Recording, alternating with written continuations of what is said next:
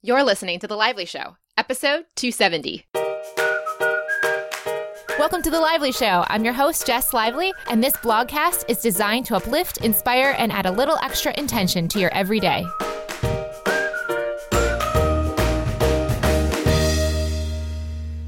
Welcome to the show, guys. Thank you so much, as always, for listening. Today's episode is sponsored by my new obsession, which you've probably heard me talk about and rave about before. I've already had two of them today and planning my third after I record this intro. It is Four Sigmatic. Four Sigmatic has a bunch of different drinks with superfoods infused in them. So not only are you enjoying things like mochas, like I like to do, or other types of drinks like teas, etc., but once you're drinking them, you're also getting the benefits of these uh, magical mushrooms, not magic mushrooms like the, you know, hallucinogenic kind, but superfood mushrooms that have a lot of benefits for your body. What I love, even though the superfoods are great, is just literally the taste. I enjoy this coffee so very much. It's half the caffeine of regular coffee. There's no jitters, there's no crash, and there's no stomach issues, which are all the things that I don't like about regular coffee. And like I said, it has half the caffeine. So that means I get to or choose to drink about double what I would otherwise. But that's just me because I love it that much. I'd love to see if you would like to try it. And if you're not a coffee person, that's totally fine. There are cacaos and teas and other drink mixes you can add to other things like smoothies for superfood blends as well. Go over to check them out over at foursigmatic.com slash lively. My personal mocha recommendation is the mushroom coffee with cordyceps mixed with the mushroom hot cacao mix. That's my current go to. I love this one so much, and I hope you try it. And it's been fun to see your guys' pictures on Instagram as well of you guys giving it a shot. You can use the discount code LIVELY for 15% off your order. I hope you love it as much as I do. Now, for where I am, I'm in Sydney again, continuing to work on the secret project. I'm excited to be sharing it here on the Lively Show pretty soon. And in the meantime, I've also been enjoying other parts of Sydney, like Cronulla as well, and exploring all of the beautiful beaches and the other little cafes and restaurants that I have not yet tried over in my area, which is near the downtown or the CBD, Central Business District, as well. So it's been fun to keep exploring and also working on the secret project. In today's episode, we have our number one most repeated guest. This is Brooke Castillo. She is back on the show for episode number four of Brooke. You guys know Brooke most likely if you've been listening for a while. Brooke is a life coach and the founder of the Life Coach School and the Life Coach School podcast. I love me some Brooke. Most of you love yourself some Brooke too. So this is going to be a real treat for us all. This is over an hour of conversation with Brooke. It's so fun to get to catch up with her and share about our learnings and what we are taking away. In this episode, we're doing a deep dive into the seemingly impossible goal she set for herself of reaching a $10 million business.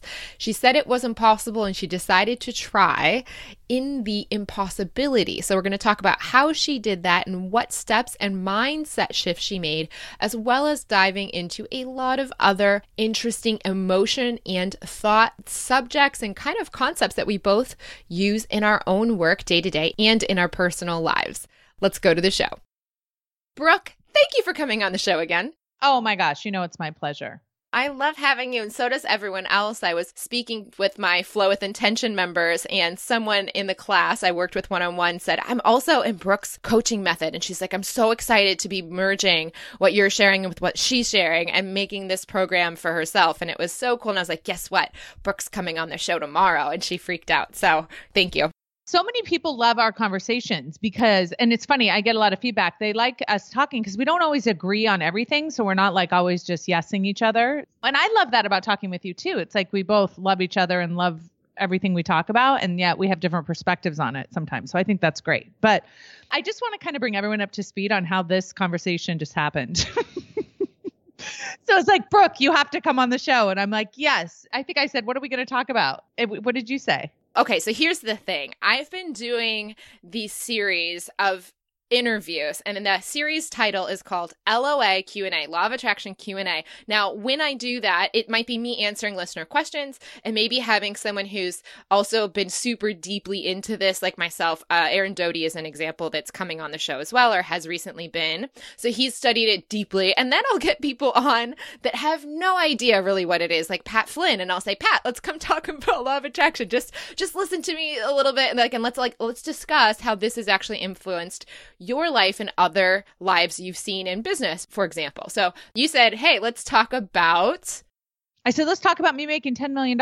You said, that sounds great. Yes, that sounds great. Let's come on. All right. So excited to talk about this because this is something that I find, at least with my Flow members, the audience is obviously wider than the Flow with Intention online community, but I'll say in the Flow community, I've got a lot of members that have a lot of flow and non resistance to finding a partner, but they often have the career piece of it that they're most interested in evolving or transforming in their lives. And of course, when they're transforming their career or starting something, income is attached to that. So having you on about this subject and you being so aware of the law of attraction and all of these things too, it's really exciting for me. Yeah. A lot of people will say to me that I'm just very practical, which is really funny to me because I'm so woo on the underneath. But I think my presence and the way I talk about it is less of the woo. I don't know what the right word is to use. Joe. Actually, I outed Joe to you on this show, and everybody has now loved that. I thought that'd be like a little passing comment that would go under the rug. No, it's become like everybody's like, let's hear from Joe. Like, what does Joe say about this? And I'm like, oh my gosh, man, Joe's like the most famous thing I don't understand in my life. I love it. I love it. So I, I'm very spiritual, very wooish. I believe in the magic and all of that. I just, I think I approach it in a pretty practical way. So I love talking to you because you're so much more knowledgeable about like all of the scientific philosophy underneath it, all the physics and all that stuff, which I feel like you're so much smarter than me when we talk about. But I just nod and wave. Anything you say, I bet I could find an Abraham underpinning that like even if people would say oh jess and brooke and i do think we have a little bit of variation like you've said but i do also think that i can twist whatever you do into abraham anyways. So i could probably make us completely overlap but you would just have a maybe different approach to the language and the thought process but i would say that the physics underneath it is probably still totally very similar very. And, you know, I studied Abraham and I love Joe Dispenza. We love all the same people. So, what's interesting about my relationship with Abraham and all of the recordings that I've listened to from them, I was thinking about this the other day. I think it was, it's been almost 10 years where I was listening to Abraham talk about just how you have to, you know, they say attracting a button is the same as attracting a castle. And I remember thinking, like, what would it be like to win the lottery? I kept thinking about this concept like, what is the experience of having a million dollars, having $10 million? What would that feel like as a vibration in my body? And I really went about studying it. And one of the things that I noticed about me versus many other people that I spoke with is that when other people would win the lottery, I would be so excited for them. And i would like want to like learn everything i could about what was their experience like when they won the lottery. And what i noticed about a lot of people around me is that they would be mad or upset that that person had won the lottery and they hadn't right? They're like oh yeah great and I was like, oh, this is so interesting because I'm getting more aligned with this person and you're resisting this person. And I want to be more like them. And what I was noticing too is that a lot of people have this resistance towards quote unquote rich people, wealthy people, right? People that have millions and millions of dollars. And I was always kind of taking my lessons from Abraham and trying to align with what is it that somebody has in their vibration that is attracting that money to them. And I think the big difference for me in doing that study, and that was just a personal study that I was doing, is that I recognized that having any amount of money in your life, it's not just about what you're doing, it's about how you are literally vibrating. I think that's completely fascinating. And I've also found for myself, I've thought a lot about this in a, a slightly different area, that being Instagram and body image. And it's interesting because there's been so much, and I'm not saying there's anything against body acceptance and celebrating all shapes and sizes. There's nothing wrong with that. But I think that sometimes that can also vilify or push aside people that have photogenically beautiful standard, you know, cisgender bodies or whatever you want to call that, right? So with someone that is looking like that, they kind of, I notice that sometimes it can push against that. And I think that lowers people's resistance to the self hatred or whatever they're choosing to feel of their own body based on someone else's body, which has nothing to do with them. I think that the consciousness level, it sometimes feels better to celebrate someone that looks more like you than to celebrate someone that doesn't look more like like you because your ego's really getting involved. And if you could just really go beyond all of that stuff and just not even care about celebrating anybody's body, why does a body need to be celebrated, first of all? Like, and just focus on yourself. But I notice I used to have more feelings of insecurity around, let's say, for example, body or for any example, like people that go on Instagram and feel worse off because they're looking at someone. In any way that they're doing that, what they're doing is vibrating, just like you said about the people that win the lottery and feel worse off rather than better off because it's also possible for them. Totally. And I think these are very interesting, very aligned things where it's like, whenever I say it, I'm always kidding with my team. I'm like, isn't the whole point of life just to be skinny and rich? Right? Isn't that what we're all working towards? And I kind of joke about it, but I also think that those things are both vilified, right? So it's almost like if you are thin or if you are rich, that somehow you've sold yourself out or you've done something kind of against spirituality or against consciousness. And I think I'd love to hear, and I, I think your listeners would love to hear our conversation about what is the difference between, you know, this deep level of spirituality and consciousness and being aware and money. Are they aligned or not? What do you think? I think money is just energy. And if you can align yourself without resistance towards it and you allow it to flow through your life, because I have really, I don't have, we're going to talk about the result you have gotten, which is essentially winning the lottery and in your own way. And I would guess, even though I'm not obviously vibrating at the level you're at because I have not had the same results you have, I am very close, I would guess, because I feel completely unlimited as a person in terms of my financial state of being. So even though the number's not where yours is, I feel probably very similar, I would guess, because I really do feel this sense of like there's no limitation for what I want and what I have access to. And that is just the most amazing feeling. And it's been so interesting to look at why that area of my life, which was not always the case, I can go into that later if we care to that was not my business career for the first 10 years of my life. But once I sunk in to the unconditional alignment of alignment in my career, that's when all of the financial situation shifted and shifted and shifted into this amazing direction. And I've now noticed, oh my gosh, Jess, you're so good at doing it there. If you could do this with body visualization, if you could do this with, for example, my skin, these are the ego triggers that I have, or even relationship, which has been something I've massively upgraded all of these recently in recognizing what did I do in the career that was different in these other areas? What is the difference? So Anyways, yeah, and to go back to skinny and rich guys, what we're really saying is you create your own reality and to block yourself from something that you believe that you actually want because it's not quote unquote spiritual. That's just a story your ego's telling. Your intuition will guide you. If the ego is telling you an inauthentic desire, your your intuition will guide you to that awareness. But at the same time, we don't have to vilify the desires that we do want because they're just part of the creation in the sandbox and that can include our bodies. That can include money. It doesn't mean they're not involved in that as well.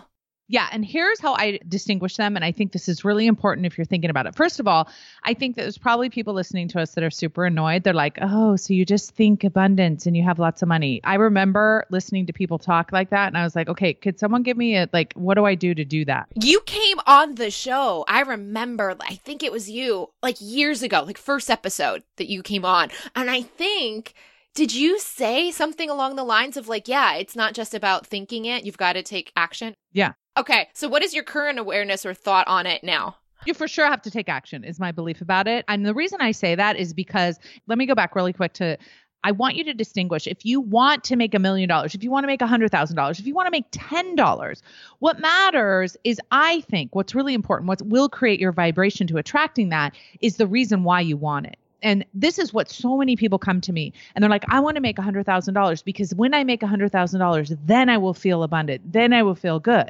And of course, we tell them the opposite is true. It's like you have to feel the abundance now. You have to feel how it is that you think that will make you feel you feel it now and then you attract it. It doesn't work the other way. It absolutely doesn't work the other way. And if you try and suffer your way to, you know, a thinner body or if you try to suffer your way to money thinking that money will solve that suffering, you will be sorely disappointed because like you said, money is just money. It just sits there. It doesn't do anything. It can't do anything for you. So that's the first thing. You need to identify what does your wanting feel like? If your wanting feels like scarcity, if your wanting feels like a problem that needs to be solved, you're going to try and suffer your way to wealth, which will not work. Yeah, thirstiness is the word we use here on the show. If you feel thirsty for it, because people know that feeling physically. Yes. And the thing about thirsty that's so great is you know that there's water that can solve it. You're not like thirsty for no reason. And I think that, I think that is key. Wanting something when you believe you can have it is so much fun wanting something that you don't believe you can have is such a bummer. Now, here's the thing if you want something and you can believe you can have it, then the action you take to create it, and you and I might disagree, so I'd love to hear your thoughts on this. The action, and I've always been very action oriented, so I think that's, I bring this to my interpretation of law of attraction. You will be so motivated and fueled by your abundance and by your excitement that you will create the money by your action, but your action won't feel like drudgery and pain and hustle. So if you feel exhausted, in the journey towards your wealth, if you feel completely depleted and burnt out, I think you're doing it wrong. I really genuinely do. I think the journey towards wealth and abundance and whether it's your like you said your body or some other relationship they're trying to attract if the process feels amazing then the end result will feel amazing if the process feels terrible the end result will most likely not give you what you think it will Absolutely. That's Abraham 101. I think I'm going to figure out and elucidate how we are different, but actually the same. All right. So to build on what you just said there, what you said, if it doesn't feel good, I don't think it's worth it or it's not worth the end result or it's not going to happen. That Abraham says it as you don't get a happy ending to a journey that's not also happy. Oh, yes. Totally agree. So that is another way of putting what you just said. Now, this is something with the friends here on the show know about the rhino. The rhino is someone I was dating and now I'm good friends with here in Sydney. Now, he and I are similar and different in our approaches to law of attraction. Obviously, I've studied this a lot more than he has, but he's very into it and he's trying to apply this in his own career. And he has a temperament. We call the difference between us the rhino versus the unicorn. Now, these are just made up terms. We're not trying to make these actual things, but it kind of helps elucidate the difference. And I think you might have more rhino tendencies. And Myleik Teele is also a great friend of mine. I think she has more rhino tendencies than myself. I'm a little more unicorn. Now, what that means is the rhino is like someone who's very grounded, someone and very practical in the real world. And these people that have that tendency, my friend Erica Gellerman, who's been on the show, also people know she's also got rhino tendencies. I love a rhino. I mean, I have friends that are unicorns and they're great, but there's also a part of me that's been a rhino because that's what I was raised by was rhinos. And I like the dependability of a rhino. There's just so many great things about rhinos, but they enjoy action and the results that come from their actions. The unicorn side of things is a little more magical, a little more mystical, a little bit more in the non physical. So the actions for me that I get the most joy out of is seeing how much can I leverage my consciousness to create my reality rather than my physical actions. So when I'm looking at the law of attraction and I looked at the photoelectric effect by Einstein because I'm weird like that and I'm looking at the quantum and tying it to what Abraham says, that's just my favorite thing to do. Is go, oh, well, this is the interpretation on the physical side. So when I watch the photoelectric effect as an example, it says that the leveraging of the frequency is what causes energy to move more than the intensity. They were using photons and light, and I'm not going to get into the science of it. I've already done an episode on it. We'll link it in the show notes if you're interested in hearing it. But what he found was that instead of blasting more intensity of light to get the photon to move. He found that the frequency of the wave of light was most important. Then the intensity was a factor. So what you're doing is getting into alignment and then taking your actions. But as someone who's more rhino personality, you really enjoy and get a lot of juice out of the actions you're taking that feel so good. Where for me, I looked at it and was like, look, if it's a frequency that's really the leveraging factor here, if that's the fulcrum, I want to turn that baby up as high as possible and see how much can I just do it for fun because it's most fun to me to see how little action I can take and get a result that's amazing. Does that make sense? Now, the rhino would not enjoy my process as much as he enjoys his actions he's taking alongside of the emotion. But for me, I'm just getting more joy from just focusing on how much can I use and leverage this emotion in and of itself. Well, here's what's interesting about that. So, the hardest I ever worked in my business was to make $100,000. That's the hardest, most time consuming, most number of hours, most hustle, most grind that I ever did. The least amount of effort, the least amount of work that I'm doing is to create $10 million.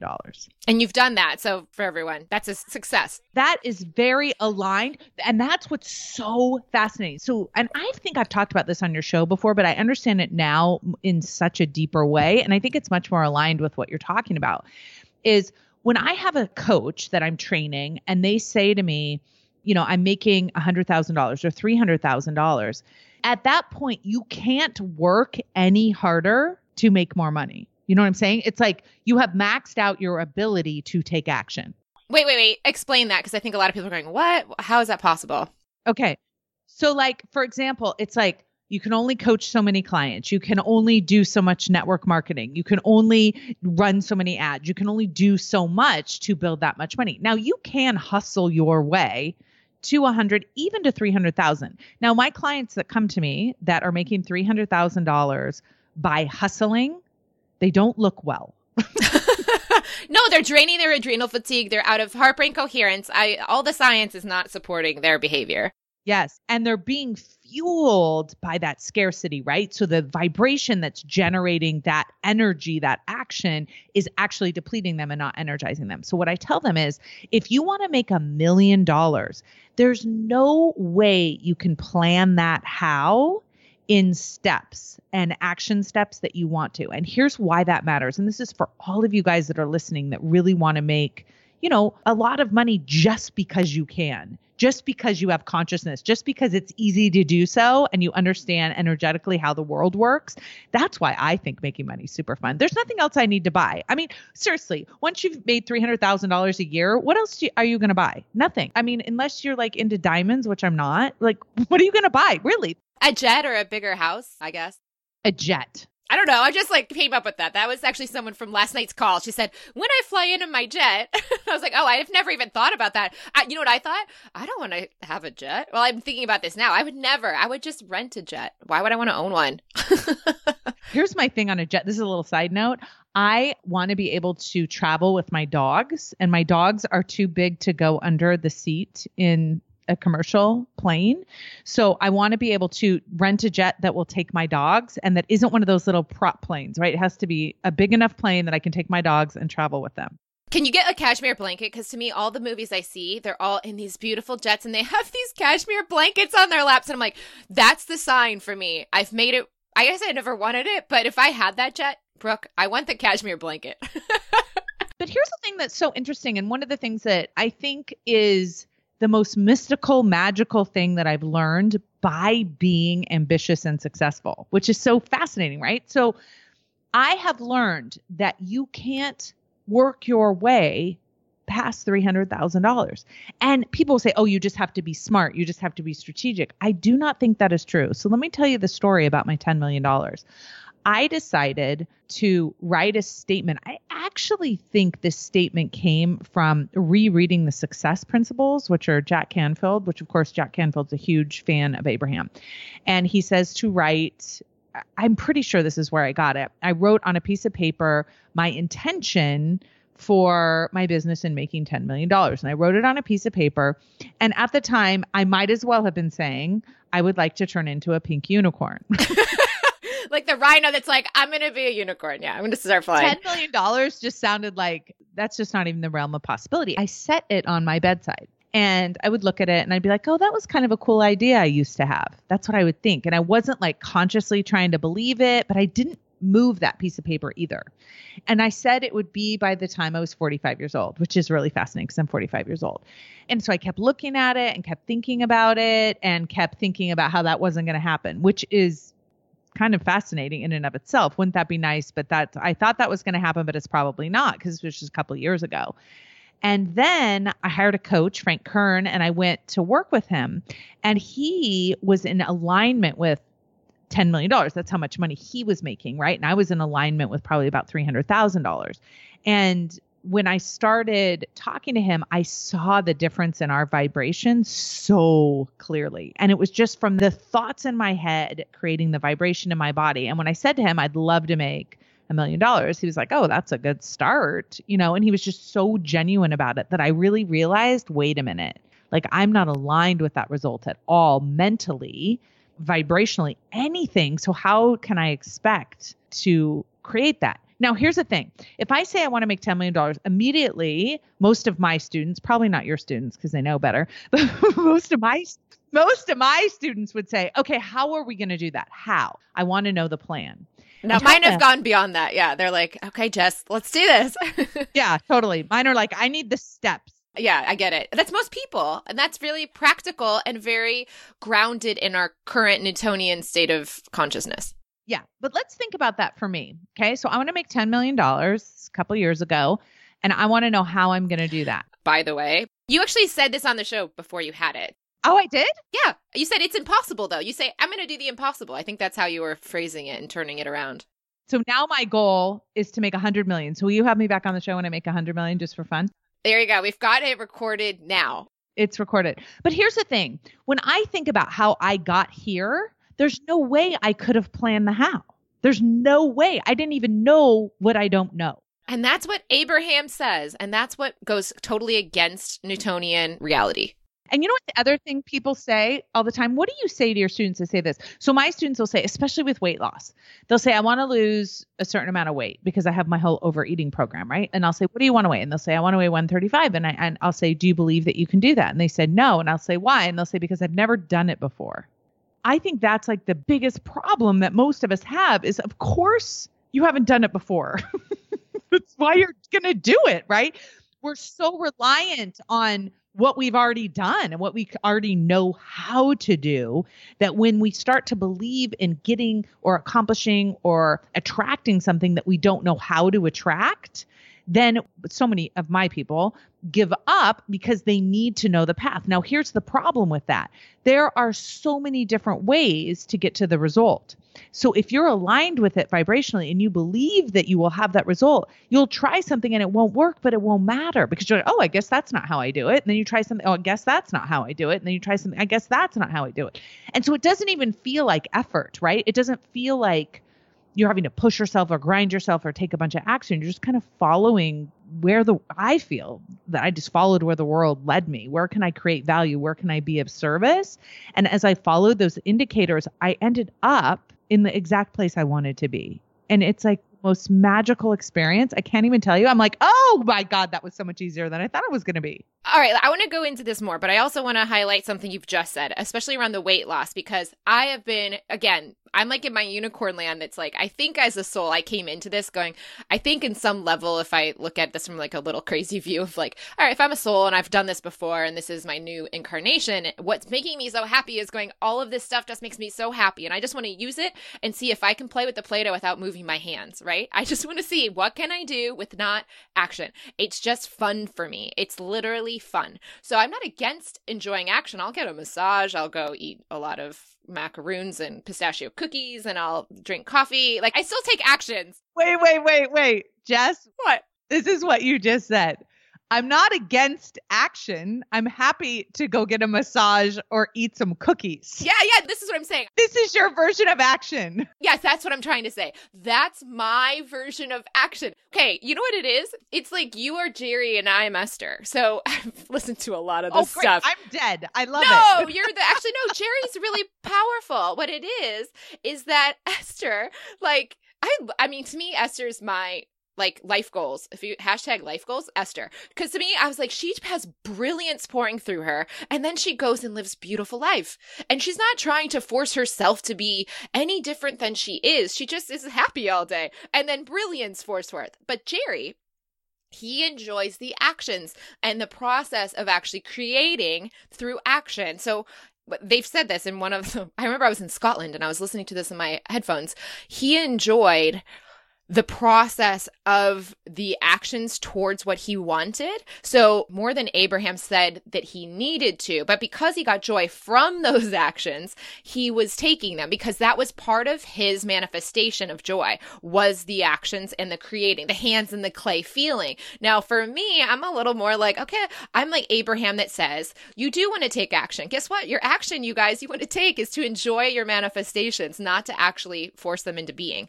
So I, that's where I say I like the massages and the cookies and stuff because I like taking action on the results of my manifestations, not as much in the process of the manifestations. But also, that said, I coach for six hours a day in my classes straight with one bathroom break. Now, that to some people would feel like massive work. I'm like the Tony Robbins of the online class world. I won't stop.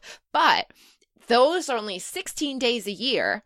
And I get so aligned because it's in so much alignment for me that it's not ever work. Like I actually felt like yesterday after six hours and 22 minutes of coaching, the rhino asked like, how'd your day go? And I was like, yeah, I, didn't really do much work today. But other people would say, she just coached for six hours straight. Who, who does that without a break? Okay, so here's where I think you really, because as you were talking, I'm like, well, what about right now? Like you're at work right now. We're both at work right now. Do you know how much fun I'm having? Like this might as well be a macaroon conversation. I would talk to you about this anyways. And actually, if I liked playing soccer this much, I would be a soccer coach. Or if I liked like knitting or whatever, yeah, I would be really proficient. Actually, I'm very good solitaire player. You should see my solitaire skills. I'm so good at it. It doesn't get me any money, but it's a skill I have because I just love doing it. But I only do the things I love.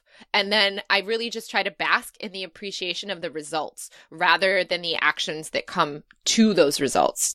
Kind of, but I almost feel like you're vilifying action a little bit and you're talking about action being something that isn't something you focus on and yet you take a lot of action. And the reason why I'm bringing this up because I think this is really important for your people who are listening because I think there's a lot of people that are thinking the right things and wanting the right things and trying to vibrate it at that level but they're not showing up in their lives, right? So you are you're not forcing any action, but you're taking a ton of action, but it doesn't feel like action. Okay, what is the ton of action besides the 6 hours of coaching and one episode a week on my show?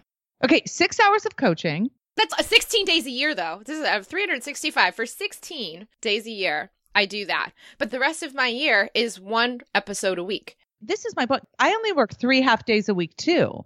But the three half days a week that I work, I go to work. But I never feel like I'm working.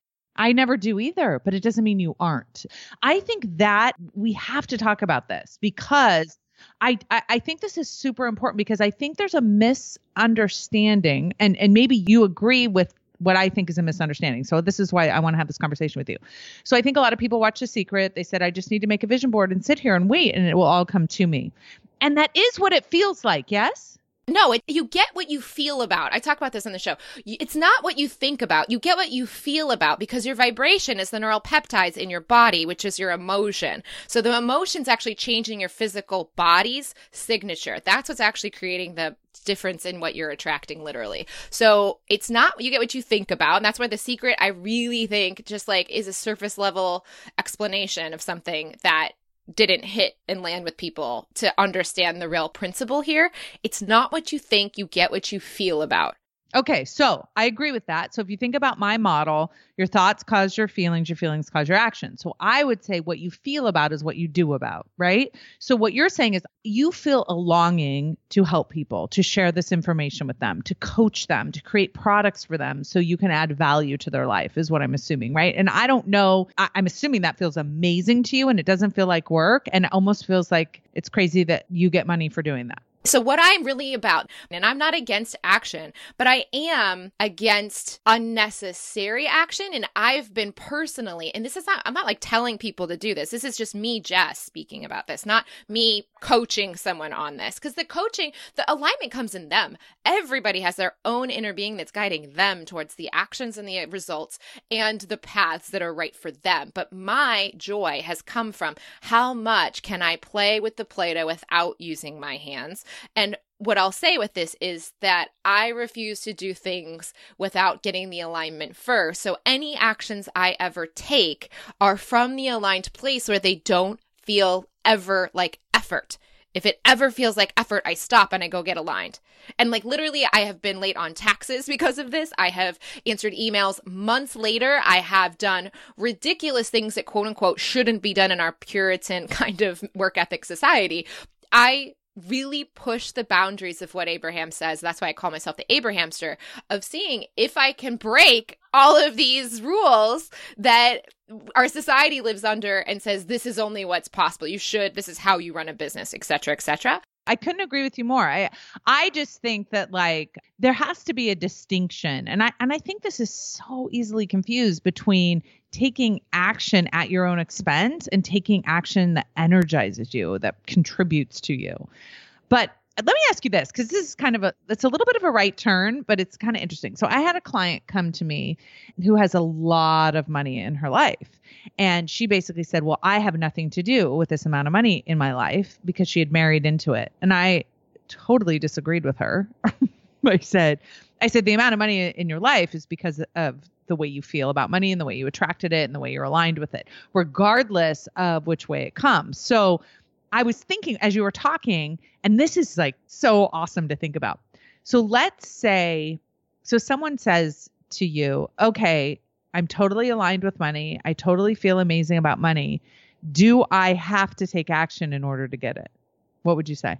I would say the actions you want to do to be aligned will bring forth the thing. So, for example, let's like actually bring this down because you and I are talking about this and it's great. Like, they're probably listening, going, Well, that's great. She's got $10 million. That's great. Jess feels totally unlimited with money. Here I am with 200 people on my email list. And this is literally a situation I know of right now. Okay. There is a person I know that has dial back on their job, their day job, to two days a week. So they are just paying the bills. They're getting by. They don't have any more savings now. They've run through that as well. And they have a 200 person email list and they've been working on getting their online business started to help people online versus just showing up at a job. So this person's trying to do this work, right? This alignment before action stuff. And it's really interesting because my deeper questions are around sometimes like, why is there so much resistance to doing the work that's apparently what the business is supposed to be? It's kind of interesting, but they're still trying to do it this way. And sometimes there's this feeling that if I just buckle down and do some work in this instead of just waiting till I feel like doing it, I, if I just take the action even when I don't feel like it, at the end of that, sometimes they feel better. This is the same people say this about the gym. Like, just put on the shoes and go to the gym even when you don't feel like it because you know how good it feels afterwards. What's your thought on that? Because I think this might be where we may possibly differ a little. Well, this has been a question I've, I've been really grappling with over this past year because I have been teaching a lot about drinking and over drinking and how people get caught up in you know what i call buffering. So in overeating and over drinking in an effort to feel better right? In an effort to be in a more positive vibration they're using chemicals to do it which is fine. Like in my mind i'm like who cares? And, and that's great if there isn't a net negative consequence on the back end of it, if it doesn't end up costing you your vibration later. So, one of the questions that I started grappling with was okay, so if the whole point of our life is to be happy, and if the whole point of our life is to kind of be in a mental state that produces the vibration of joy, why not just hedonism? Why not just drugs? Why not just go towards anything that gives us that immediate pleasure? What is the reason why we want to? you know kind of what what i would call evolve ourselves or g- take ourselves to the next capability or the next level of growth within ourselves? And I think it's a really important question, especially as it applies to the law of attraction, right? Because the law of attraction is saying get your vibration in that good place. So, what is your thought on that of using chemicals or other substances or even pure hedonism to stay in that vibration? Yeah. So, to go back to my answer with the gym, for example, I am different than most of the humans out there. okay. What I'm going to say, and I teach this in my class actually. Oh, this is so good. This is when I talk about alignment. So I would say don't go to the gym till you feel like going to the gym. And I know that you could circumvent. You can put the shoes on, you could go to the gym, you'll get the good result, and you'll say, Jess, I got a good result. I'd say you're still having resistance to working out. You're just finding ways to overcome the resistance rather than release the resistance.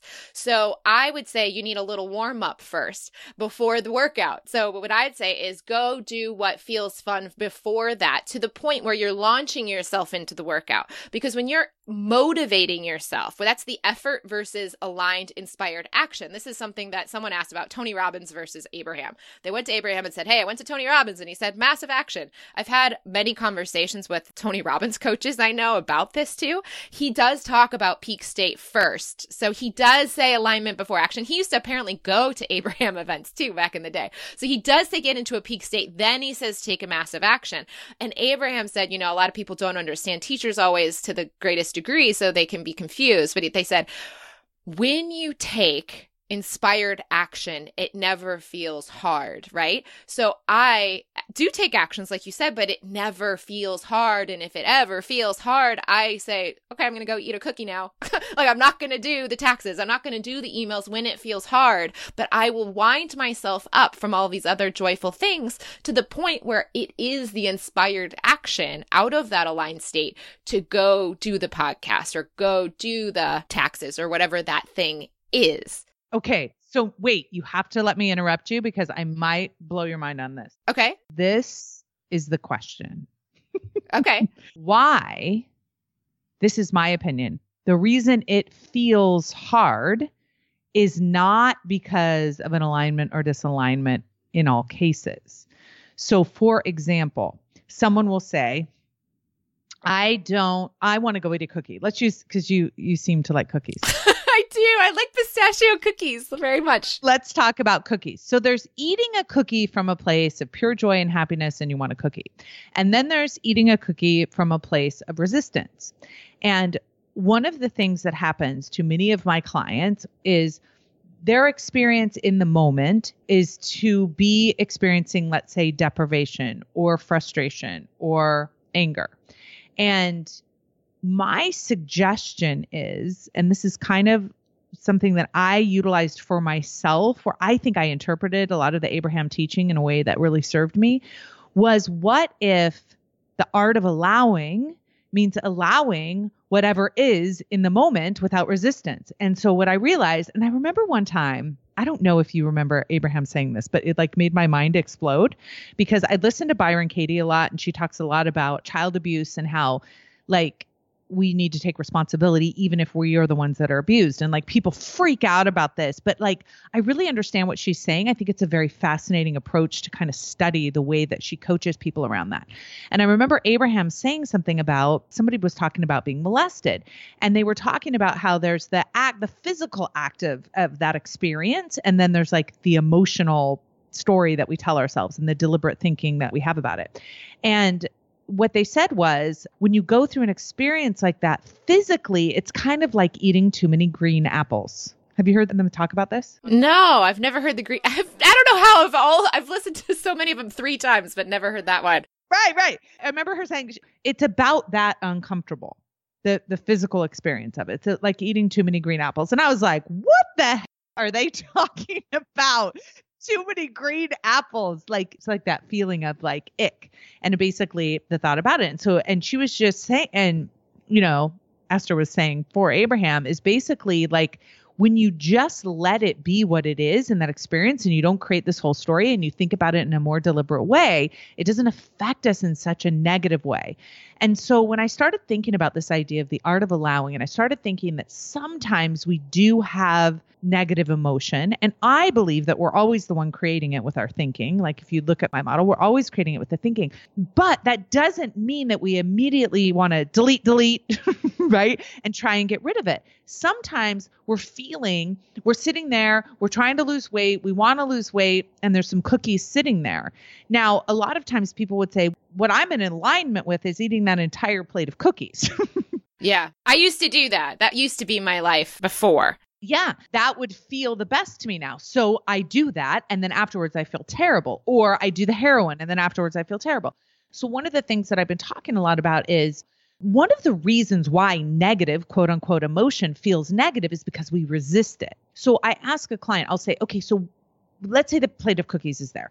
If you don't eat it, you're going to feel deprived. You don't want to feel deprived, so you push against the deprivation. You resist the deprivation. What if you just allowed it, right? What if you just like opened up to it, allowed the deprivation to be there, and didn't take any action, which is kind of in alignment with what you're saying. Like, don't take any action, especially from negative emotion, but also don't take action as a way to avoid negative emotion. What do you think about that? I think definitely you have to accept where you are, but I also think we can recognize, for example, like what I imagine from what you just said a little bit, and it's not bad. I think it's really wise and very powerful when people can do it. I don't know if our level of consciousness for most people is going to have the wherewithal to do that in all times. So, yes, I think that is very powerful and probably the most effective. Do I think that's the easiest access point for most people right now? probably not and that they finding something that does feel good to them in that moment is going to help them lift their vibration. So yes, I think you can not resist the feeling. I don't want you to resist the feeling, but I also don't want to force yourself into the workout or the thing, whatever it is, that doesn't feel good. For me, it was the taxes, right? So, like, I didn't force myself to go do the taxes because there was a deadline.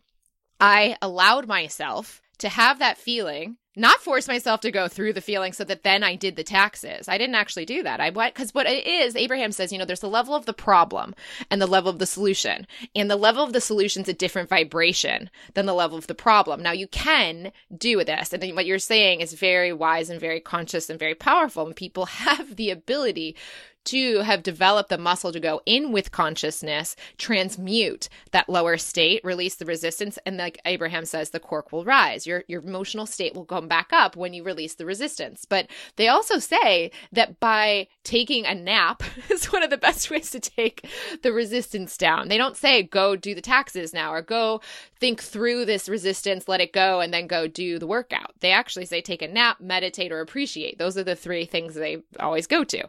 Go do something that is going to release. And really, if you look at the science of it, you look at Joe Dispenza, what they're saying is when you're in high beta, which is a brain state that's anxious and upset, that brainwave state is not at the frequency of your inner being, which is access through your subconscious, which is down much lower through beta to alpha and theta.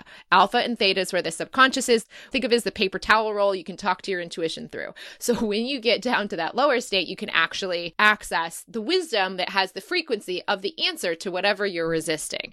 And how, for me, as a practical example of the workout or the taxes, as my situation was, it wasn't even necessary. I could have just allowed and then whatever, but it wasn't even necessary. I could just go do things that felt good. Wait, wait, wait, wait, wait. I want to make sure it's not just allowed and whatever. This is what I'm saying. You don't want to do your taxes because of how you feel about your taxes. But the way you feel about your taxes is because of the way you're thinking about your taxes. Yes? You know what? This is really interesting, Brooke. This might blow your mind. this blew my mind when this happened. And I now understand it more and more. Jacob Liberman is this amazing, pretty enlightened, kind of a Byron esque type person, had amazing insights and he's healed his eyesight with still having bad eyes. Let's just say he's pretty, he's seeing with his aura at this point, not with his eyeballs, which is pretty magical. So he said to me in the first episode he came on the show, people can go back and listen and they will hear me break my brain when he says this. He's like, Jess, why do you want the things you want? Why are you thinking the thoughts you're thinking? Because I would say that I, and maybe I think you, do you think that you choose the thoughts you think? Do you think that you are the creator of the thoughts? I think, yeah, I think we can be okay, so he told me, and I was like, no, delete. Like, I couldn't even compute this. And then I started listening to Abraham and going, whoa, they're actually saying the same thing. I just never understood it before. So he goes, no, you're receiving the thoughts. He's like, these thoughts are kind of think of as a radio station and the lyrics are playing. You're not thinking those lyrics. The lyrics are coming through the radio and the waves are being interpreted and you're hearing the words. So you're not actually thinking the lyrics. They're actually being presented to you through the radio waves. So for for you the $10 million. Where did that desire come from? And that was, this is where it broke my brain. I was like, no, I chose that I wanted to see clearly without the glasses. You could say, no, I chose I wanted $10 million. No one told me I needed that. That was me. He said, that was something you received into your consciousness. But you are more the observer of the thoughts, and then you either accept them and take them on as, yes, I want $10 million, or you reject them and you say, no, I don't want them. But you're not actually creating them, you're not actually the author of them.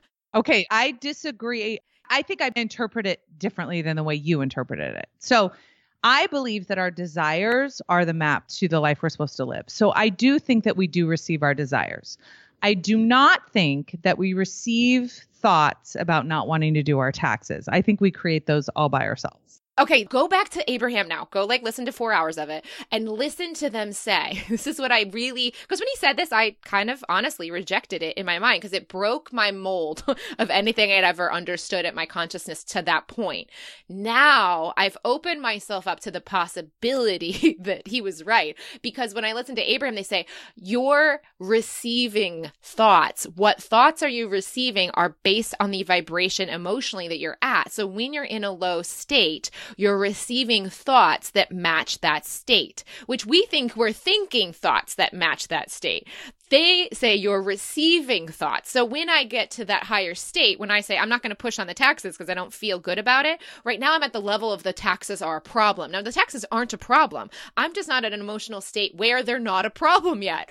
They're, when I get to that emotional state, the taxes are not hard.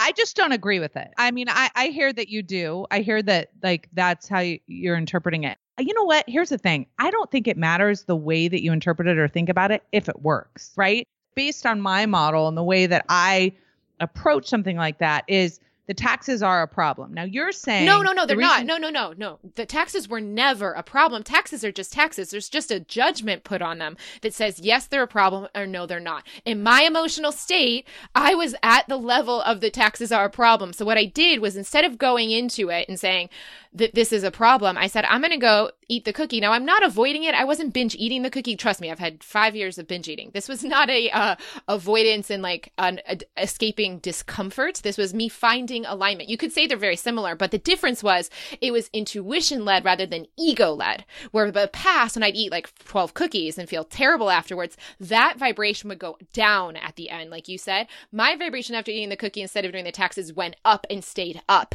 because it was in alignment with my intuition. And as I just kept doing things that made me happy, doing things that made me happy, eventually got to the frequency where the taxes weren't a problem. And I was like, oh, it's time to do the taxes now. And it was an inspired action to do them. Got it. I just needed to get my emotions to the place where that was no longer a problem.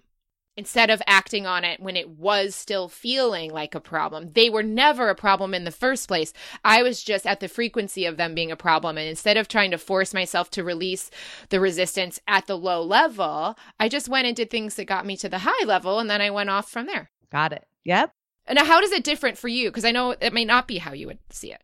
Yeah, I just think we see that one differently which I think is fine. Yeah. Let's say it's the workout, really. Because to me, taxes is my example of the workout. If I don't feel like doing the workout, I'm going to ease my way in to doing that by eventually, I probably is a part of me that wants to do the workout.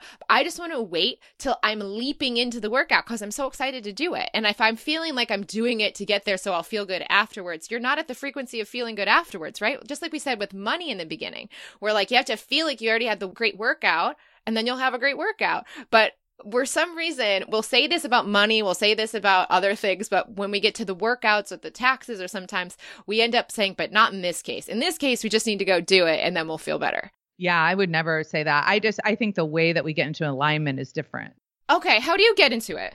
I like to do the thought work, the deliberate thought work, because I like to know that I, I create all my feelings with my thinking. And so by really becoming conscious of what I'm thinking and deciding and changing what I'm thinking on purpose, I have found that I can live a much more deliberate life versus trying to take action to change the way that I feel. Can you give us an example with the taxes how you would use your thoughts? And I'm not against using, I love thoughts too, but how would you think your way through releasing the resistance to the taxes so that you can go do them?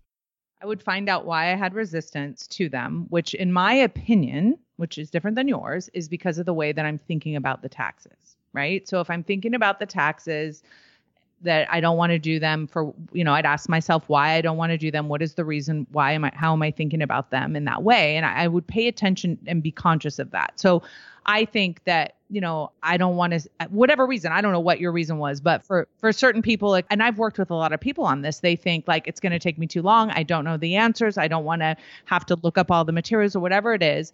And then decide, like, and I would have someone do what I call a model on that to understand how that's leading them to feel the way that they're feeling, right? And then to approach it in a way that is more deliberate and more conscious. I think a lot of times we tell ourselves we have to do things that we literally don't have to do.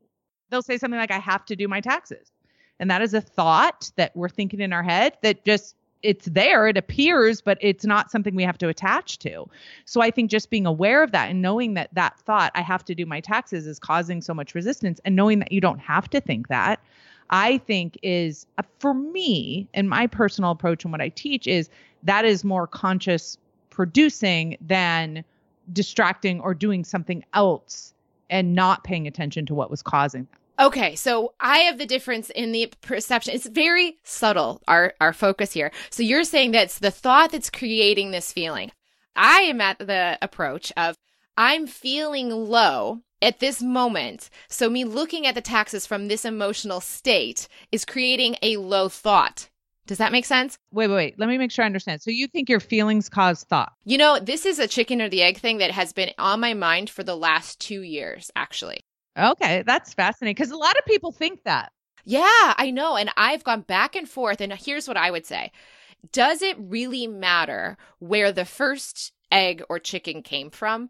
The fact is there are chickens and there are eggs. The fact is the world is spinning, so like the cycle's already begun. So no matter where the original first egg or first chicken came from, 200 billion years ago, whatever it is, right? No matter what the initial, like when I was born, did I have, actually, no, when you were born, you had feelings, you didn't have thoughts because your heart gets created before your brain. So you are feeling your mother's feelings before you can have thoughts about them. So I guess potentially, if we're going back to the source, like, yeah, probably is feelings before thoughts. But either way, the cycle's created. So I wouldn't say that it matters whether the thoughts created the feeling or the feelings created the thought, but our approach out of it's slightly different. No, but just so we're clear, I completely think that thoughts create feelings, period. I do think that they do, but I also think feelings create thoughts as well. Because once you're in the momentum, this is what Abraham says after 68 seconds or 17 seconds building up to 68, you've created momentum. And this is, Joe talks about this. If you want to, it's a little science. So when you have the thought, it's like your neural networks firing in your electrical system in your brain. It goes to the hypothalamus and prints out a, a neural peptide. That's the chemical feeling of the emotion that is matching the thought you've had. So you're right. The thought is fired in the brain as electrical pulse that creates a neural peptide in the hypothalamus and then goes through the bloodstream into the cells, activates the cells. And once the cells are activated, you're physically turning the emotion into a physical feeling when it goes into the receptor sites. So those neural peptides unlock the keys to the cell walls. So if I was feeling that momentum of that body from the thought. So I had the thought I don't want to do the taxes. That creates a neural peptide of stress or cortisol, right? That goes into my body. Then I'm physically feeling those stressors. Now, Abraham says law of attraction, right? Everything's attraction. So once you have a physical feeling, you're going to attract more experiences that match it and also more thoughts that match that feeling.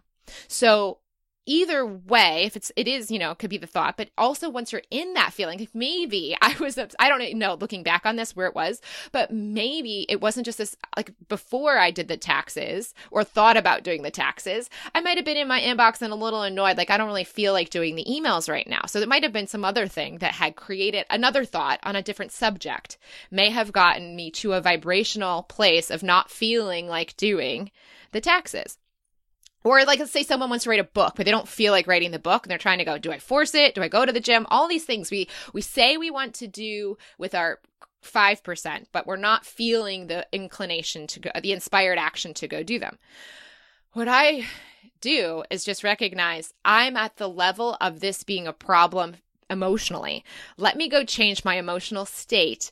And once I do, that thing will no longer be a problem. And I will go see a solution to that thing. That's amazing because that's where the solution, where taxes feel amazing, lies is in the a new emotional state that I can get into. And it doesn't, I just, I guess what we're saying is I don't see that I have to transcend on this subject. And Abraham says this too.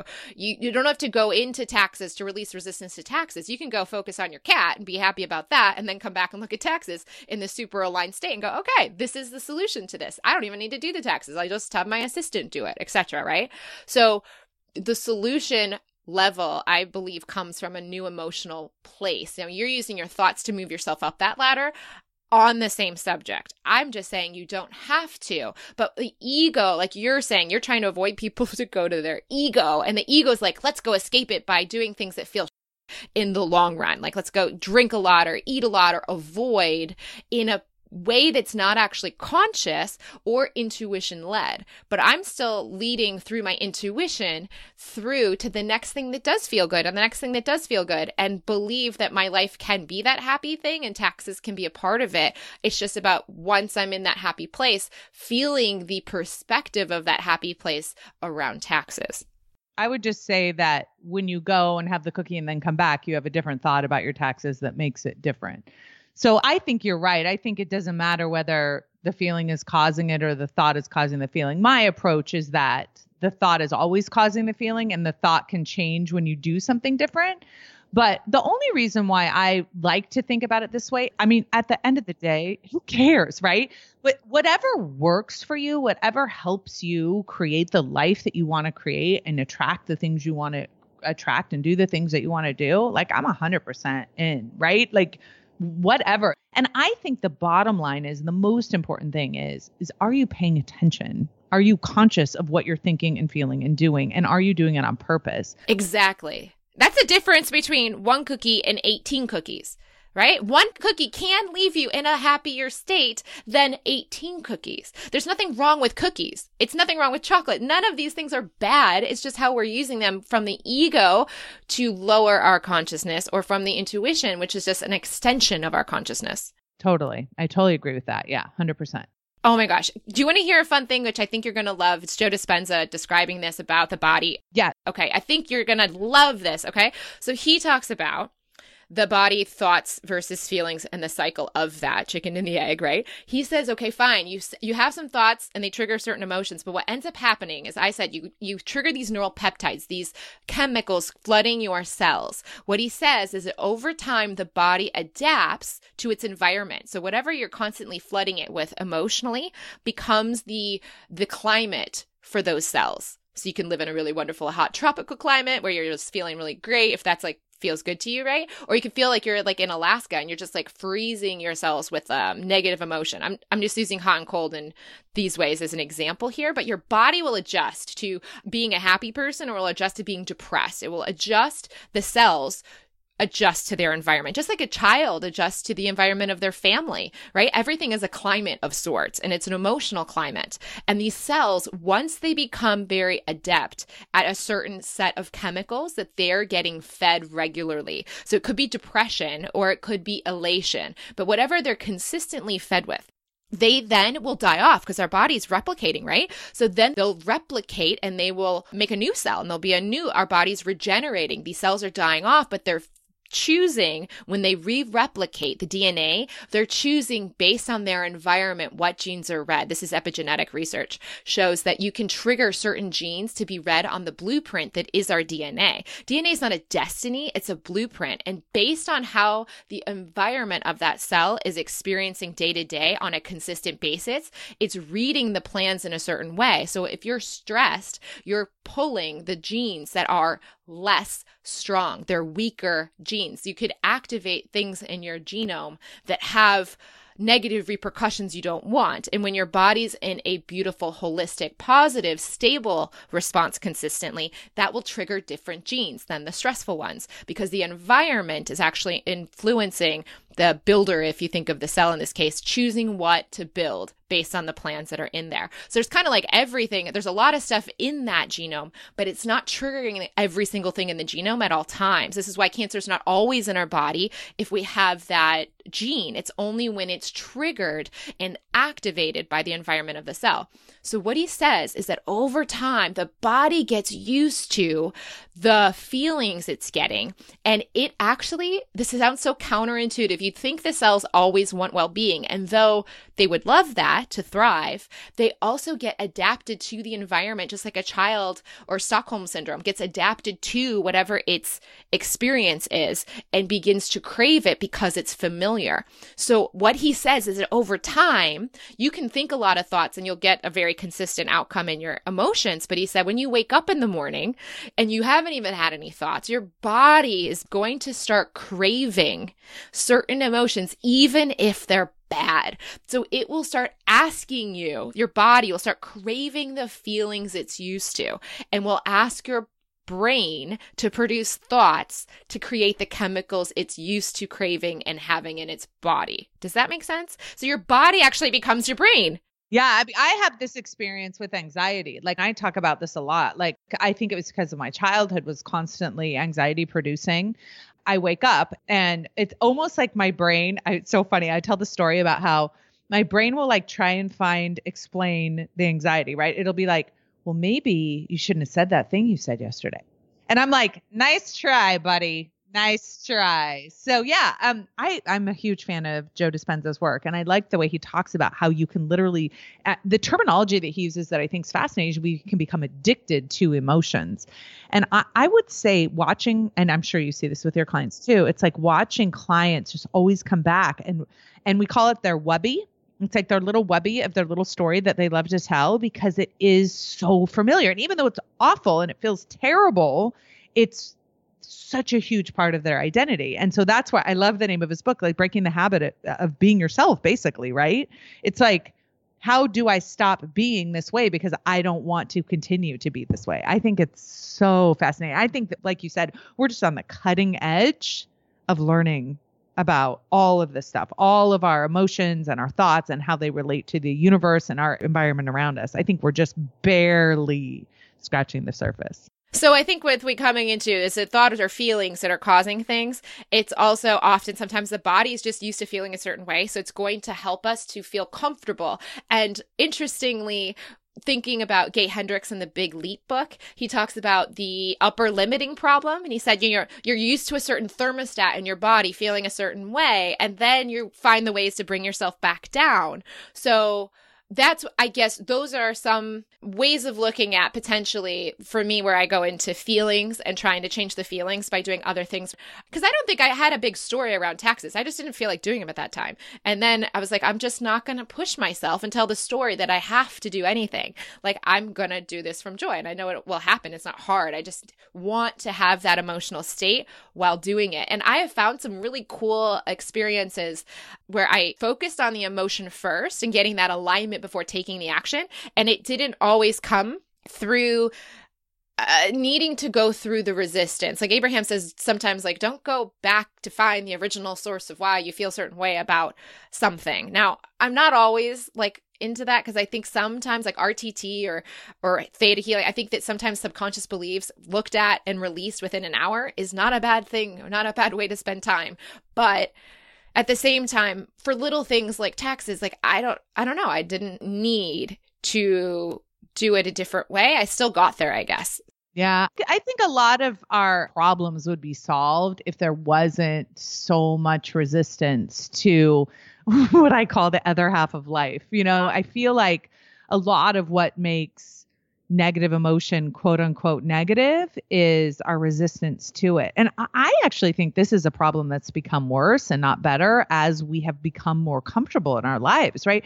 There's so many easy ways to get a quick fix or feel good in the moment that I think we have lost the skill, literally the skill of making discomfort comfortable. I know that sounds so weird, but like for me when when I'm in a situation where it's like I'm physically uncomfortable or something, like if I resist that and make it so much more uncomfortable versus just like really allowing it to be what it is, that has increased the flow in my life, I think, more than any other thing that I've ever done. And I think that was such a like mind blowing shift for me to be able to just be in what is without all the resistance and without all the judgment, whether it's quote unquote positive or negative.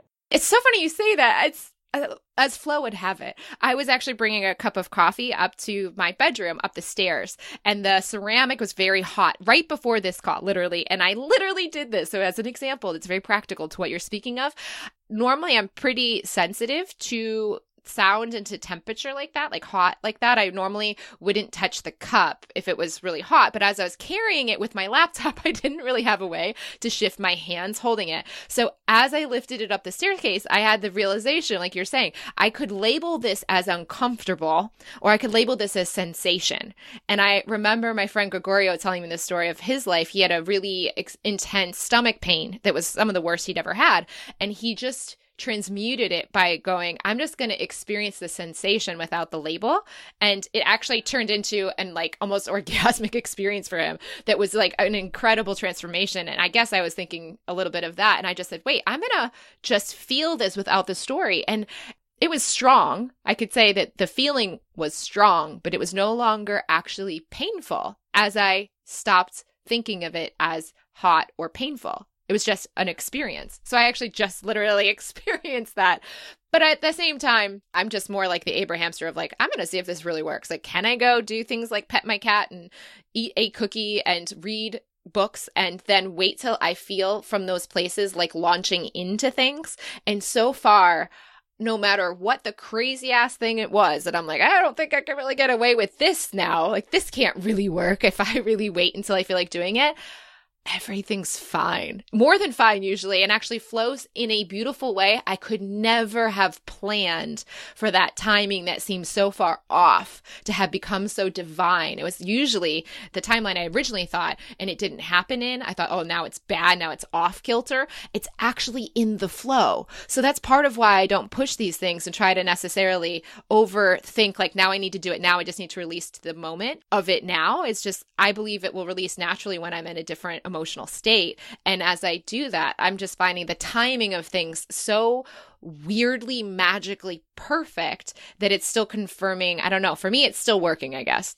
Okay, so what do you say to your clients or to people who follow that philosophy and they're like, I don't do anything I don't feel like doing ever, so I never get anything done? Well, the thing is, you're going to feel like doing the things that are most important. Oh, you know, this is great because I think of this with like mothers and like children crying in the night, right? If I don't feel like getting up to go like feed my child in the middle of the night as a newborn, you know, then I wouldn't. The Abraham says this too. Your inner being knows what you want. At the deepest level, you want to care for your child. It would actually feel worse for you to lay in the bed listening to the child cry without feeding it. So even though there may be some level of discomfort and frustration in the fact that you're doing it, the deeper discomfort is in not not doing anything. So you have to trust that like the things that are most essential are going to get done as long as you tend to your vibration. And what you're described so beautiful. That is, if I, I wouldn't get anything done. That's to me not true. You'd be bored, which would cause contrast, which would make you want to go take an action. Oh, but I have so many clients that that's why they come to me, right? So they're coming to me and they're like, I really want to have a business. I really want to lose weight. I really want to stop drinking.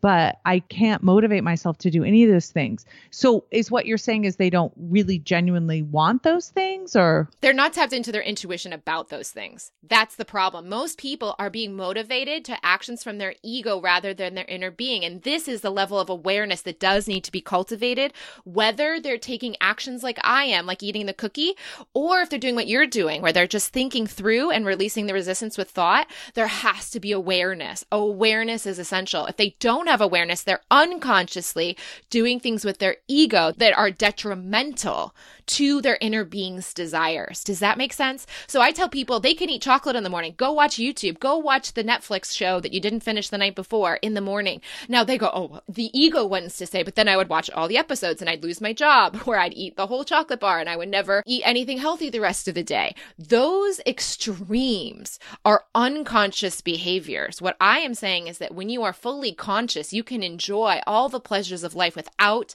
the detrimental reactions because you're coming from a conscious state of awareness and true well being. Because the true well being, I was binge eating candy and Snickers and all these crappy foods, and I wasn't enjoying them at all. There's no emotional well being or state. Even while I was eating them, I was just checking out. I wasn't flowing upwards on the emotional scale, and then I just feel even worse afterwards. None of that was conscious. So most people don't have consciousness that then allows them to enjoy things without overdoing it.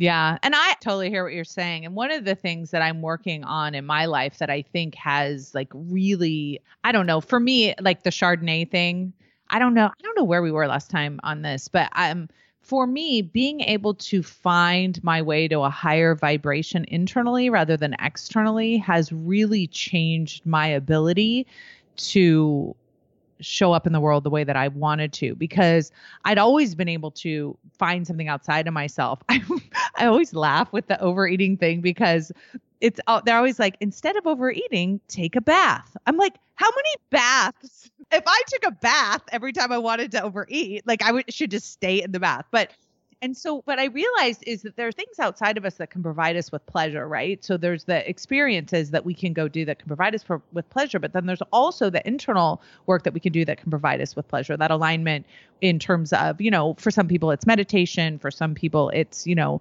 finding a way to watch their thinking without attaching to it. There's, you know, and for the work that I like to do is like being able to be aware of the of what I'm thinking and to change what I'm thinking on purpose, like I never even knew that that was possible. All right okay, what you're describing now, I, I see it. I see what we're talking about.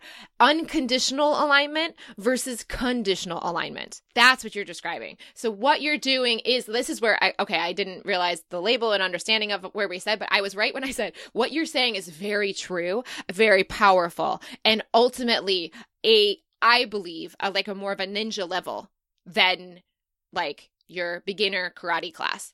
So the beginner karate class can go can go like if you're just learning the kicks and you're just getting this started, like you finding something else, a path of least resistance to go do something else and feel aligned because of a different condition, but not out of alignment, not overdoing it. Okay, let's, let's not drink the whole bottle of Chardonnay or the whole cookie case or whatever.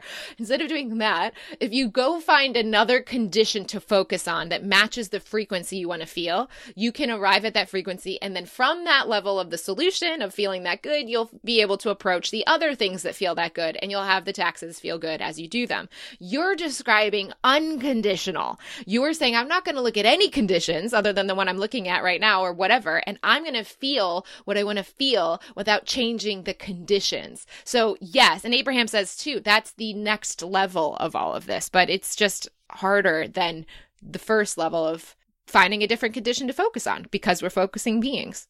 Yeah, I totally agree with that. I, I, think it is more challenging, but I think it is a skill too, right? Oh, yes, yes. Like when I know that there isn't any emotion that I'm not willing to feel, but I'm not going to resist it, then all of a sudden there's nothing I'm not willing to do because the only reason I don't want to do something is because I'm afraid of how I might feel in doing it, right? And so if I'm no longer afraid at feeling failure or feeling rejection or feeling scared, if all those feelings are allowed in my experience, then all of a sudden, and this is what happened to me. And you know what really happened for me when I stopped drinking completely? And it wasn't like, like, here's what I teach I don't teach that you have to resist the desire to drink.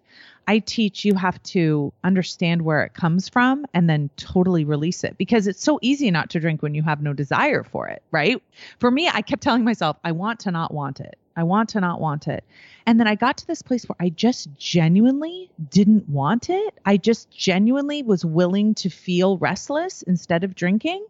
Then and only then did I feel the total freedom of that internal control and not having to rely on that substance outside of me. And so I think for me, looking at it that way has served me at the highest level. And I think it's just the way, you know, the way I think about this, Jess, is like there's all these truths out there, and it's like, how do you put them in a language that serves your life for you? You know what I love about it is that we can all have the same teachers and interpret it all in a way that like makes our life work at the highest level. And you know, I teach and you teach, and people are t- taking our teachings and interpreting them in a way that serves them. I'm 100% for it. Like, listen, if you're like paying attention to your life and making an effort to make it better, I'm all 100% in, right? That's my jam for sure. Yeah, I love that. Actually, it's funny now that I'm seeing what our conversation's really been about at a, at a broader level is like, oh, conditional versus unconditional alignment.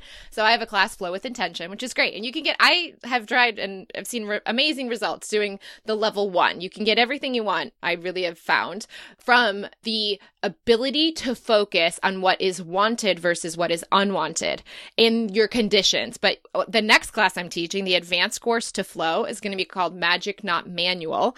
And that's what you're talking about, which is the unconditional alignment, which is finding that feeling place before the condition appears in your life and not waiting and using visualization, all these other techniques. So, yeah, I think you're doing an amazing job. And obviously, you're very far along in this too. But it doesn't mean people can't learn this. It's just the skill of that, I think, is even easier to apply when people have cultivated the ability to find positive feelings from the easier level first. Because if they're coming from the difficult ones and they're not very comfortable and fi- find and don't really know how to feel happy, if that's not a familiar response to their bodies i think that's a harder jump than if they're already familiar with how to be feeling good and that's a very familiar emotion to their body. Then when they're using their mind to trigger those emotions in the body the cells are more receptive to it because they're more used to it. So i think finding a stable state of a core desired feeling some people have really calm states of joy. Some people are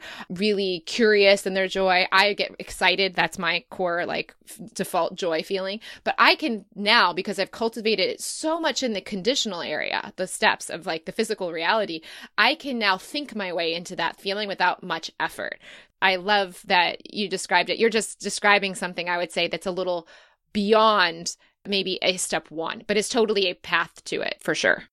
Yeah, for sure. I mean, that, that's been the most profound, like, I, I think mental construct that I've adopted that's really helped me is that there's nothing like what Abraham teaches is that, you know, we're always trying to move up the ladder of our emotions, right? And the highest level vibrations are going to create that highest level of attraction. But there's nothing wrong with not being there yet. And as soon as we start resisting the negative emotion, like, and I love the way they describe it. They're like, you want to change your thought so quick, so change it so quick, which of course makes it worse. And so that was it for me. You want to delete, delete, delete. Totally. Delete, delete, delete, delete. Yeah. And I remember I, I tell the story a lot where I was sitting with my husband and he was having a scotch and I wanted to have a glass of wine, but I really didn't want to have a glass of wine. I was kind of over having glasses of wine. And so I was like, okay, here's my choice. I can either be restless in this moment or I can have a glass of wine. And the difference for me was just resisting the restlessness or allowing it. And I always think about the art of allowing that terminology that Abraham uses. And I'm like, what if I just allowed it? And didn't react to it, didn't respond to it, just allowed it. And of course, then it completely dissipated because I had some gentle authority over it. And so I, I, think that for me has been kind of the way that has been most effective and, and approaching that and just realizing like all of my happiness can be internal. It doesn't have to depend on anything external. Then I'm like, what? That's unconditional alignment. Yeah. Then all of a sudden, what happens is, and this is like a great way for us to end too, because I'd love to hear your thoughts on this. I think a lot of times we think that what we are kind of attracting in our life is not something that we're actually producing. But what I have found is that the more internally aligned I am, the more I'm actually producing the exact things that I want to attract in my life from that place of internal alignment versus trying to find the things out there that are aligned with my internal alignment. Does that make sense? Yeah. And that's why I'm sitting here saying, I just want to be as happy as I can. I'm doing fun things that make me happy to get there. But out of that, all of those other things that I may have thought I needed to take more action on are coming to me without effort. So, right, when I said earlier, I don't. Now, can I? I think a lot of people are going to be left hanging if we don't address this quickly. Do it. Yeah. $10 million, girl. If it wasn't about the how, how did you do it? It's not about the how, right? It never is about the how. And even now, on my way to $100 million, I look at what I'm creating. First of all, I'll tell you what's the most magnificent thing about it. This is something that all of our teachers talk about, but until you experience it, you don't really know what they're talking about. Once you arrive at a result that you have already been attracting, it's not exciting no, it can't be. It can't be because it's already a part of your reality. You have to feel that. Exactly right. You already are it before it appears visually. So once you look in your bank account and you have $10 million, you're like, oh yeah, of course I have $10 million. It's not like, it's not like winning the lottery. We're like, oh my it's just like, oh, yes, that is where I, I've been aligned with this result and now it is manifested. So I think that that's been the most delightful thing about it. And here's what I mean by that is you feel it in your bones in such a deep way that it's almost like you know it's in a FedEx package on its way, even though it hasn't arrived yet. And I think that truly is the how. And people will be so annoyed by that because they'll be like, no, no, give me the steps. Like, did you do a Facebook ad? Did you did you write some copy, right? And yes, it was like all of those things, but those are the least important things. It's all the intention and the belief that was behind it that actually created that result. And this is the crazy thing. And I know that you can probably relate to this too. It's like once you've created a million dollars, like I remember when I created a million dollars in a year, I was like, oh, it really is just about how aligned you are. Like there's no way that I could have drummed this up with my effort. And then you're like, why not 2 million? Why not 3 million? Why not 10 million? Why not 100 million? And for me, it's all just about being an example of what is possible when you're fully aligned. And I'm like, why not make $100 million as a life coach? How fun would that be? And then people would, this is what I think, people might pay attention to what we're learning and teaching, which I think is the secret to the universe. So that's where I think the money becomes kind of an interesting play not so I can go buy a bunch of jets. Yeah. I know, right? Actually, so I'll give a little story of an interesting way of I have really not even bothered making the goals towards money. And I just noticed as as I get just like you that unconditional alignment as that's all my focus is. And you know, I like to eat some cookies instead of taxes sometimes. That's fine with me. But uh, as I do that, my business tends to, as I look at it, double and double and double every year. So as one day I was just like, man, I used to make goals and I'd barely get them. Now I'm not making any goals and I'm doubling my business without even trying in any effortful way. This is amazing. And as I was thinking as I brushed my teeth one night, about what that next number would be, instead of that number be, well, that was what I was contemplating with my consciousness. All of a sudden, the word 7 million dropped in my head. And I was like, whoa, like where did that come from? Because I already feel limited. Like, like, yeah, I just, it came, it, I received the thought. So it wasn't, and I don't know where that, you know, what frequency or what entity was sending me that number, but that was not in my consciousness. That's more like 10x, you know, the number I was thinking. But when I thought I heard that number, I was like, oh, fun, because I'm so relaxed because I don't need it because I already feel unlimitedly abundant. As I thought about that number, what actually came to mind was not the jets or any of that stuff because I don't really care. For me, it's all about premium economy or maybe going up to business class for a, a flat lay coming from Sydney. That would be nice. But like that's all I need. A flat bed. All right, that's where my manifestation is. I don't need the cashmere blanket in the jet. That's not going to increase my joy that much. I don't care. So it's not what I'm focused on. But when I thought about the 7 million, it was so interesting because like you said with your coach, you're like he was vibrating at a very different level. I was like, "Wow, what would I vibrate at?" And then I thought about all the little niggling feelings or thoughts or insecurities that I had in my life. Like one of them was like I don't really like taking photos of myself lately. So I was like, well, if I had $7 million, I wouldn't be worried about that. So what I did was I went and did theta healing, which is one of my favorite fun modalities to release subconscious beliefs. And I just was like, well, I wrote a list of the things, or basically a mental list of the things that I wouldn't have at $7 million in my frequency. And I just deleted them all for $600. I worked with someone over several sessions and just deleted them all because I was like, I don't even need to have $7 million. But what it helped me think about was what I'd vibrate at, not because I need the money, but because that quality of life that I'd have was actually something that was inspiring to me. And I was like, oh, I don't need to be there to have that. And that obviously is releasing resistance to getting to that frequency, but it's still not about the money. Totally. It's just fun. I just think it's all super fun. Like, here's where I'm at. I'm like, when you understand how to interact with the universe, which is like so cheesy to say, but it's so true, you can like genuinely create and contribute in any way you want. You can weigh whatever you want. You can stop drinking. You can stop overeating. You can create as much money as you want. You can help as many people as you want. You can buy cars for people and donate as much money. Like all that stuff you can just do. That's what Abraham to me has always been talking about. Like it's just supposed to be the most fun ever, like the most fun ride. And that's how I feel now. When I'm not dependent on anything outside of myself, then I can just contribute and make magic. Yes. I want to think about people that are stressed out, like the person I know that's got two days a week and they're not feeling the alignment to work on it. Okay. The biggest difference between that person and what we're describing is that we see money as fun and they see money as stress. And if that person can shift that perspective and actually, it was very interesting. They had a realization the other day when they're my age, so they're 32, 33. And when they were 24, they were working at a job six days a week, making probably three or four times what they're making now that they've pared their income down to as low as possible just to pay the bills. And they said they wanted to early, have an early retirement and be able to do what they wanted to do and have total freedom and live in a one bedroom apartment. This is like the vision this person had.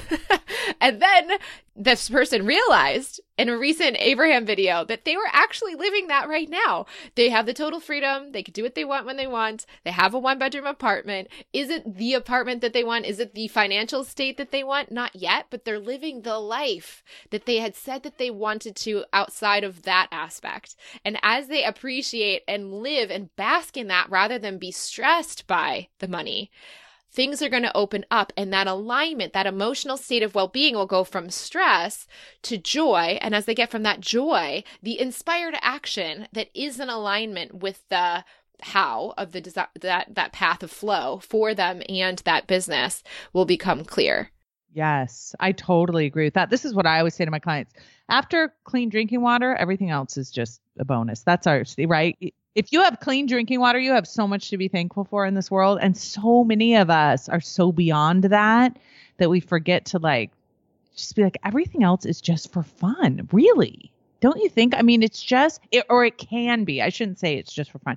It can be just for fun. We can just enjoy every single second of it. Absolutely. I've got a keychain from Abraham's Cruise that says life is supposed to be fun. Now, you can make any belief true for you with law of attraction. It will reflect to you. If you say life is hard, life is a struggle, life is for suffering, life is for service, life is for whatever, you can make that true. So you create your own reality. I just personally choose the Abraham keychain as my reality, that life is supposed to be fun. So fun. Thank you for coming on the show, Brooke. I love you and thank you, thank you, thank you. Talking to you is so fun and making $10 million is so fun and helping people that are listening to this is so fun. I love it all. And there you have it. Brooke, thank you for coming on the show again, and thank you for listening. If you'd like to send Brooke a message, you can do so over on Instagram at Life Coach School. And if you want to find me on Instagram, Snapchat, or Twitter, you can find me at Jess C as in Castillo Lively. And for show notes for this episode, head over to jesslively.com slash Brooke Castillo 4. Before I share what I'm up to next, I'd like to talk about today's sponsor, FreshBooks.com.